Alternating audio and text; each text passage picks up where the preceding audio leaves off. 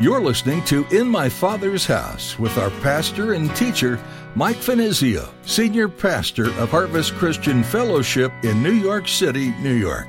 In my Father's house, there's a place for me. In my Father's house, where I long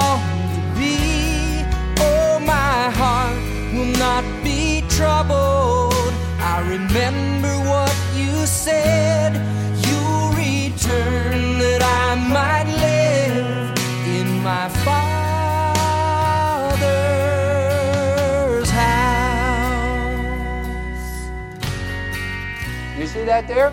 Three different references to Abraham's old age. The point is, humanly speaking, there was no way that Abraham could have a child at that age. You fill in the blanks. I don't want to embarrass anyone here. So, although it was impossible with men, it's not impossible with God because God is sovereign and He does whatever He wants to do in this universe. It's easy to pray for God to do something for your grandma's neighbor or your cousin's father in law. After all, that situation's removed from you and you don't have much personal investment in seeing the outcome. But if it's your father in law or your child, well, things get a lot more real, don't they? And as you'll hear in Pastor Mike's teaching today, this is where Abraham and Sarah had been. God had made them a promise of a miracle child, and they'd waited and hoped and trusted. And God kept his promise. Now, here's Pastor Mike in the book of Genesis, chapter 21, as he begins his message When God Makes Us Laugh.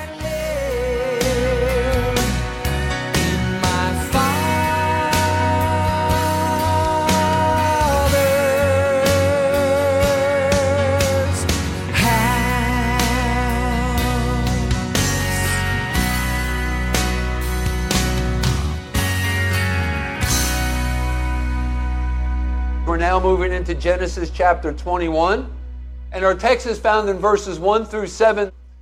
And the title is When God Makes Us Laugh. And I'm referring to those moments when God works in our lives, when He fulfills His promises, that is, those personal promises that He's made to you and to me. And we're just astonished. We're blown away. And we're just filled with the joy of the Lord. And that's what we're going to be talking about. And that's the subject that we're going to be treating. So, with that said, let's go ahead and read that text of Scripture, and then we'll open up in a word of prayer. So, Genesis chapter 21 in verse 1. And the Lord visited Sarah as he had said, and the Lord did for Sarah as he had spoken. For Sarah conceived and bore Abraham a son in his old age, man, a hundred years old, at the set time of which God had spoken to him. By the way, Sarah's 90 years old. So kudos to both of those guys. And Abraham called the name of his son who was born to him, whom Sarah bore to him, Isaac. Now that's significant. We're going to come back to that in just a moment. Then Abraham circumcised his son, Isaac, when he was eight days old. Interestingly enough, science tells us that the blood of a child coagulates when they are eight days old. So God knew what he was talking about when he instructed them to circumcise him. It's at the highest point of coagulation at eight days of age. I don't know if you knew that or not. Just a little bit of trivia. As God had commanded him. Now, Abraham was 100 years old when his son Isaac was born to him. And Sarah said, God has made me laugh, and all who hear will laugh with me. She also said, What would have said to Abraham that Sarah would nurse children? For I have borne him a son in his old age. Father, we pray that you'd bless our time together now as we study the word, this text of scripture. Open it up to us. Lord, I pray that we would leave here filled with the joy of the Lord and laughter in our hearts. And Lord, that we would be reminded of your love for us and your provision and the work that you continue to do within our lives. Oh, Lord, just bless. Father, would ask that the gifts of the Holy Spirit would be in operation also during this time in the areas of wisdom and knowledge and prophecy. God, speak to us. Lord, we invite the great teacher, who is the Holy Spirit, to be here and just have his way with us now. God, thank you. Settle our hearts. Help us to thoroughly enjoy the remainder of our time together this morning. And again, we thank you. Now, Lord, let my words be your words. We pray that there would be a special anointing upon it, that it would bear fruit in our lives to your glory. For we ask all of these things in the name of Jesus. Amen. So, once again, this message when God makes us laugh. Now, let's back up a little bit. In the last couple of chapters, over the last couple of weeks, in this series here in the book of Genesis, the truth of the matter is there hasn't been much to laugh about. I mean, think about it over the last couple of weeks. We're talking the destruction of Sodom and Gomorrah. We're talking about Lot's, that is Abraham's nephew Lot, incest with his daughters, Abraham giving his wife up to King Abimelech because of his lies. So, not a lot to be laughing about. Now, don't get me wrong. I trust over the last couple of weeks there have been great lessons for us to learn. And God knows that He served up all of those warnings within those chapters that we've read and discussed and broken down for you. So, great lessons to be learned, warnings served up. But listen, if there was ever a time to break out of all of the gloom, and enter into laughter here in the Bible, now would be a good time to do that. Wouldn't you agree? Now, notice when Isaac, the son of promise, is finally born, Sarah declares in verse 6 God has made me laugh. And thus we get the title of this message. Or, according to what translation you may be reading out of, God has brought me laughter. In fact, the name Isaac in the Hebrew language literally means laughter. And the laughter here is a positive thing, not like before. Remember when the three visitors had come and met with Abraham at his tent there in that area known as Mamre, and once again repeated the promise that his wife Sarah was going to bear him the son of promise. And remember, the Bible tells us that Sarah was inside the tent listening to this discussion between these three visitors, one of which I believe was Jesus himself. It was a theophany, an appearance of Christ in the Old Testament. But nevertheless, Sarah was also inside the tent and she was listening and she was kind of laughing, but it was a doubtful kind of a laugh. It was a cynical kind of a laugh because she knew how old she was. She knew that she was more than past childbearing years. So that laughter was very cynical. It was doubtful. It was sort of like a snicker rather than a laugh. It would have been like, you know, someone tells you that they're going to do this, that, or the other thing for you, and you think they don't have the juice to do that. And you usually usually won't articulate it. You know, you're thinking to yourself, yeah, right, he's going to do that for me, or she's going to do that for me. Yeah, right, kind of a thing. And that was Sarah's response to that discussion that was going on between Abraham and those visitors. But now, notice, it's believing. Her joy is spontaneous, it's uncontrolled. And Sarah is thankful. In fact, Sarah can hardly believe her good fortune. She can't control her joy. But hasn't that been our own experience in our walk in our relationship with the Lord? Here's a cross reference for you from the psalmist in the 126th psalm in verses 1 and 2. When the Lord brought back the captivity of Zion, that is, when God brought back his people to Jerusalem and to their homeland, we were like those who dream. Have you ever been in a situation before where God, out of the blue, does something for you? You weren't uh, expecting it, and you kind of gave up on things working out on your behalf. You're just waiting for the axe to fall, kind of a thing and anticipating the worst. And then God, out of left field, does something miraculous for you. And it's like you're participating in a dream. Have you ever been in that situation before? I mean, if you've been walking with the Lord now for a while, I'm sure that has been some, at least some of yours, experience. Well, he goes on in verse 2 Then our mouth was filled with laughter. Such was the case with Sarah. and our tongue with singing. Have you ever been in that place where God does something for you out of left field and all of a sudden you spontaneously begin to praise the Lord with a song, maybe one of the songs that we sing here, or you make up your own words to a song that has never been written? And they said among the nations, the Lord has done great things for them. So that's exactly what's going on now in Sarah's heart. Notice in verses 6 and 7 of our text, she expresses it this way and I'm paraphrasing here, but basically it comes down to this Who would have thought at this juncture in my life, 90 years old, who would have thought? That's the way that she expressed her feelings and emotions. Now, has that been your personal experience as well?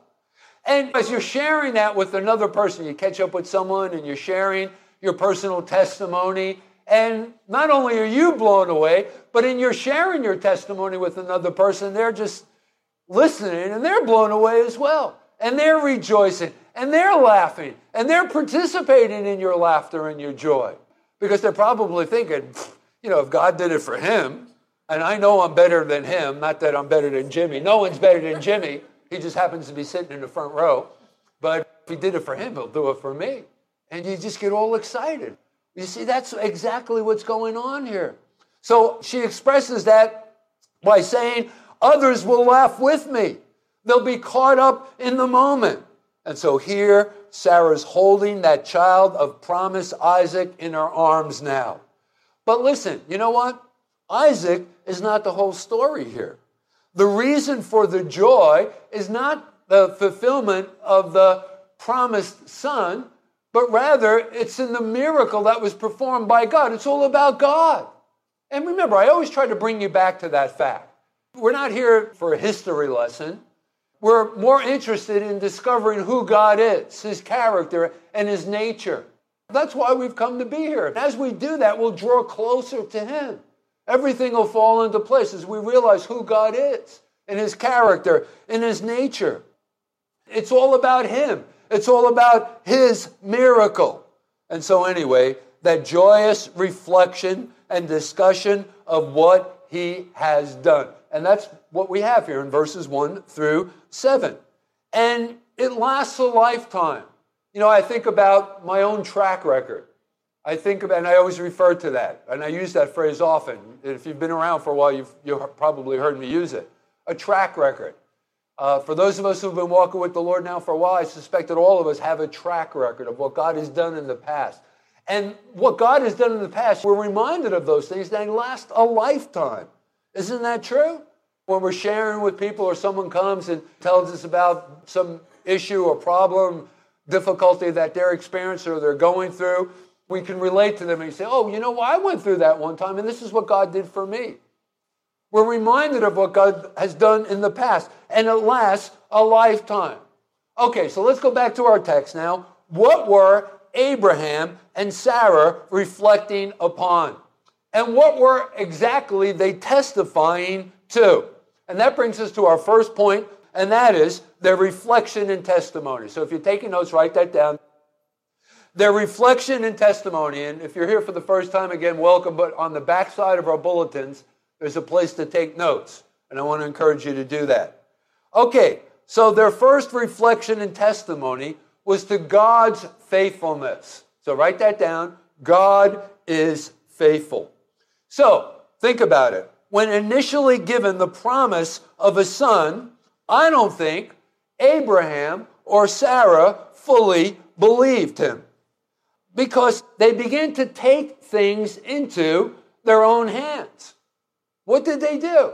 After a season of time had passed, and they thought to themselves, you know, maybe we were a little confused about what God had said, and, uh, you know, maybe we were supposed to play a part in the fulfillment of this promise. And Sarah came up with this idea well, listen, my handmaiden, Hagar, Abraham, and it wouldn't, I mean, could you imagine your wife encouraging you to do something like this, though? Why don't you go into my handmaiden, Hagar, impregnate her, and she'll be able to bear you a child? And that's exactly what he did.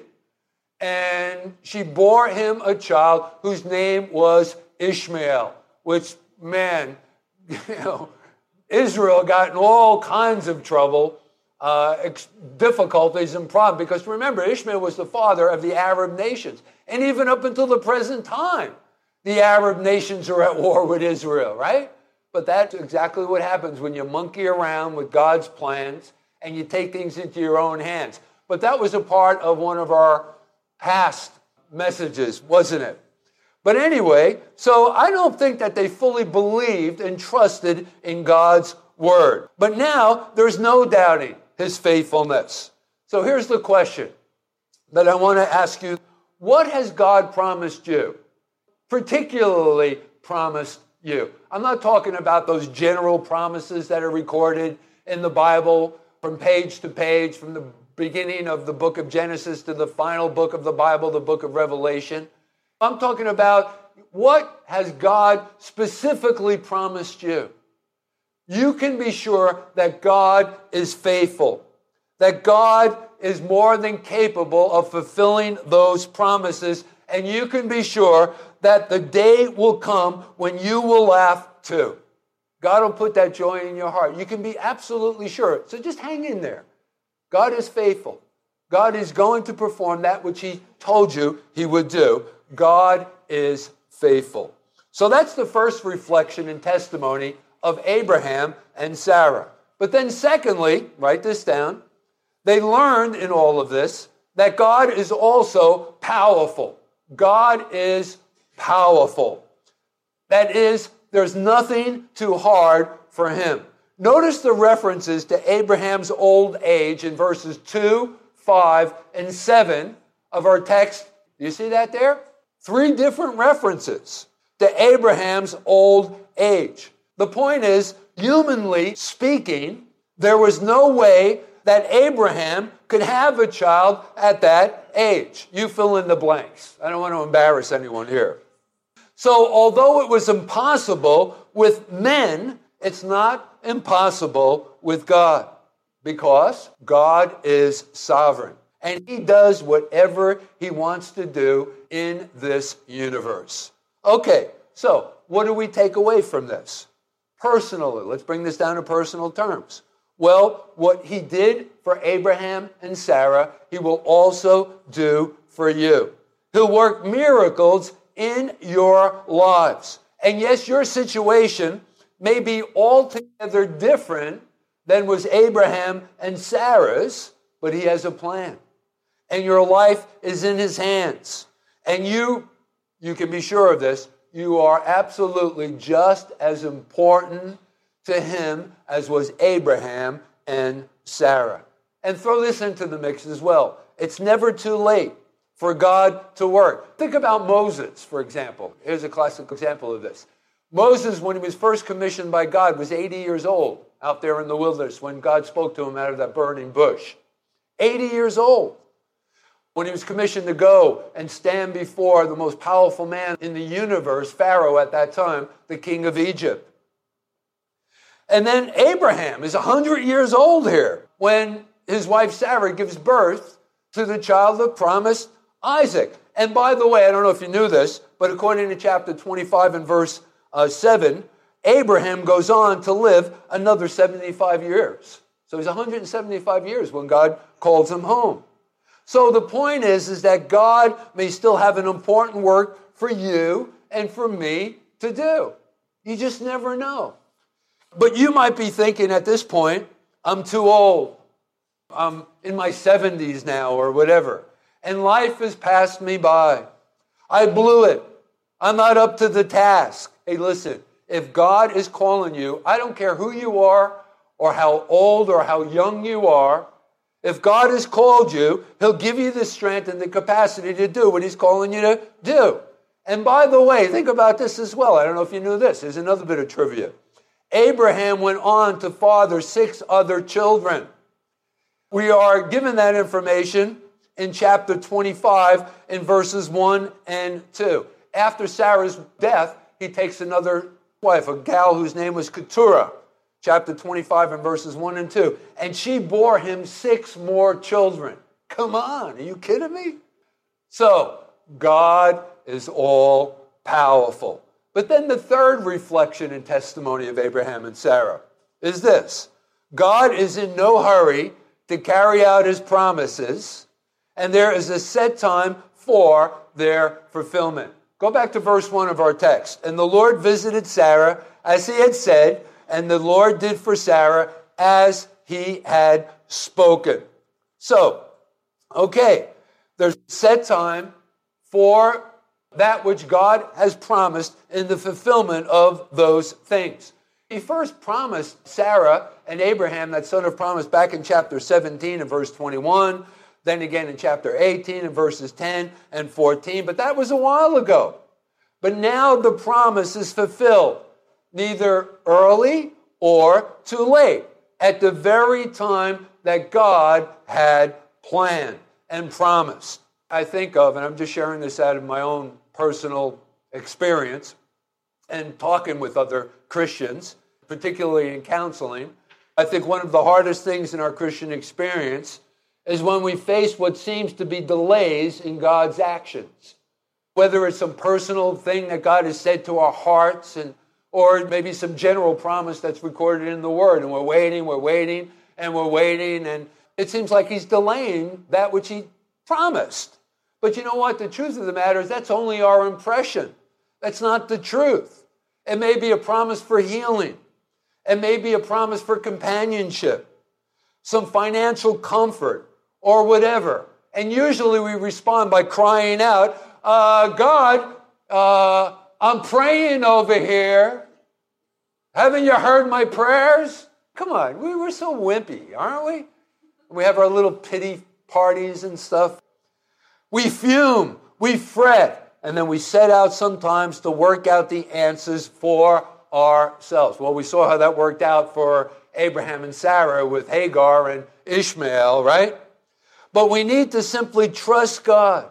We need to just simply wait upon Him. Okay, now, can I change gears on you here for a moment? I want to draw your attention to something that I think is also very important. Remember in the introduction to this series, going back now a couple of months, how long have we been in this book of the Bible, you think, Patty? Huh? Three months? Probably even longer than that. But remember in the introduction to this book of the Bible, the book of Genesis, I had mentioned that this particular book of the Bible is filled with all of these types and analogies. And here in this section of the book of Genesis, Isaac becomes a type of Jesus Christ our Lord. And that brings us to our second and our final point, and that is Isaac and Jesus. And I'm going to share with you many of those similarities and types. The many similarities and parallels between Isaac and Jesus here in this book of the Bible. In my father's house, there's a place for me. In my father's house, where I long to be. Oh, my. When you look back at your life, what moments stand out to you? There are probably some pretty great ones getting married, having kids, graduations, and celebrations. But I imagine there are also a few you'd rather not remember. The ones that come back to run through your head at night as you try to fall asleep. When we take a look at the stories of some of the Genesis characters, we see it all the good, the bad, and the ugly. These people you meet made their fair share of mistakes. But that didn't disqualify them from being used by God. God built a nation from human beings who were far from perfect. And guess what? He wants to use you too. God has a plan for your life, and you can faithfully follow Him in the way He has made for you.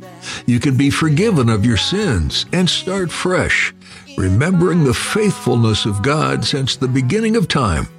We're so glad we got to spend time with you today in the Word with Pastor Mike Finizio and in my Father's house. This program is a ministry out of Harvest Christian Fellowship in Midtown Manhattan. Check us out online at harvestnyc.org. There you'll find service times and our easy to find location. We have easy access from Port Authority on 42nd and Penn Station on 34th. Come by and see us. If you aren't close enough to drop by, you can find links to our online streaming and more on our website, harvestnyc.org. Again, that's harvestnyc.org. Thank you for joining us today. We're out of time for now, but come back and feast on the Word with us next time in my Father's house.